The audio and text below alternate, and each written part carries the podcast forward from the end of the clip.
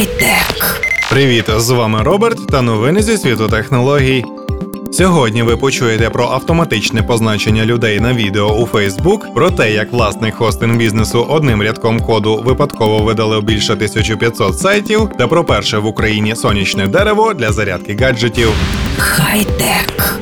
Facebook активно розробляє свою систему штучного інтелекту для розпізнавання образів на фотографіях і тепер працює над впровадженням даної технології у відео. На конференції F8 у Сан-Франциско представник Facebook розповів про те, що в компанії є окрема команда, яка працює над функцією, що дозволяє автоматично відзначати людей на відеороликах. Директор компанії по машинному навчанню Хоакін Кандела розповів, що ідея полягає в тому, щоб дозволити користувачам шукати людей в будь-яких відео, якими вони колись поділилися. Facebook також працює над технологією автоматичного створення заголовків для відеороликів. Компанія впевнена, що може використовувати для відео ті ж технології розпізнавання об'єктів, які вона задіює для виявлення об'єктів на статичних фотографіях. Кінцева мета зробити Facebook поступливішим до відео і прямих трансляцій трансляцій, щоб конкурувати з такими платформами, як Periscope або Snapchat. В майбутньому соціальна мережа хоче, щоб будь-яка людина на землі могла обмінюватися відео. Буде це панорамне відео бурової установки, стрім або відео з дрона.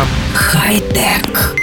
Як повідомляє видання The Independent, власник великого хостинг бізнесу Марко Марсела випадково видалив всю інформацію, що зберігається на серверах своєї компанії, за допомогою простої команди rm-rf. При необережному поводженні ця сумнозвісна в колі користувачів Linux команда здатна викликати масу неприємностей. Наявність параметра F в самому кінці команди вказує на її беззаперечне виконання. Тобто команда виконується миттєво, без попереджень і уточнень. Як правило, ця команда використовується для видалення конкретних файлів або цілого каталогу. Але пан Марсала трохи перестарався і помилково видалив всі дані серверів своєї компанії, включаючи резервні копії бази даних і файлів всіх 1535 клієнтських сайтів. Зневірений чоловік звернувся за допомогою до форуму програмістів під назвою ServerFault. Більшість відповідей носили вельми негативний характер. Деякі користувачі сервісу обвинувачували його в непрофесіоналізмі. Один з користувачів форуму навіть заявив, що він власноруч знищив свій бізнес і порадив найняти хорошого адвоката.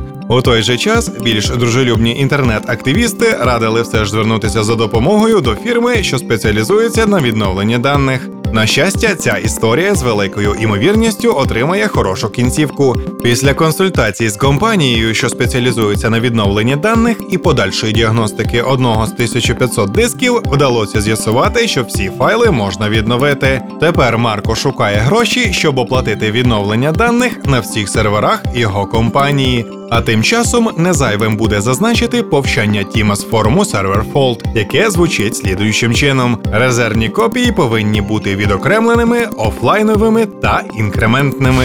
Хай-тек. У Тернополі встановили перше в Україні сонячне дерево для зарядки гаджетів. Проект розробили молоді фахівці комунального підприємства під назвою Місто, а фінансувала всі витрати фірма Світлоцентр. За словами мера Тернополя Сергія Надала, таких місць для зарядки пристроїв в Тернополі буде кілька. При цьому нові конструкції не повторюватимуть існуючий проект. Меценати будуть встановлювати не тільки сонячні дерева, а й інші цікаві речі. Жителі міста Тернопіль вже випробували сонячне дерево. Кажуть, що користуватися ним дуже зручно, особливо в тому випадку, коли необхідно швидко зарядити розряджений телефон. Хай-тек.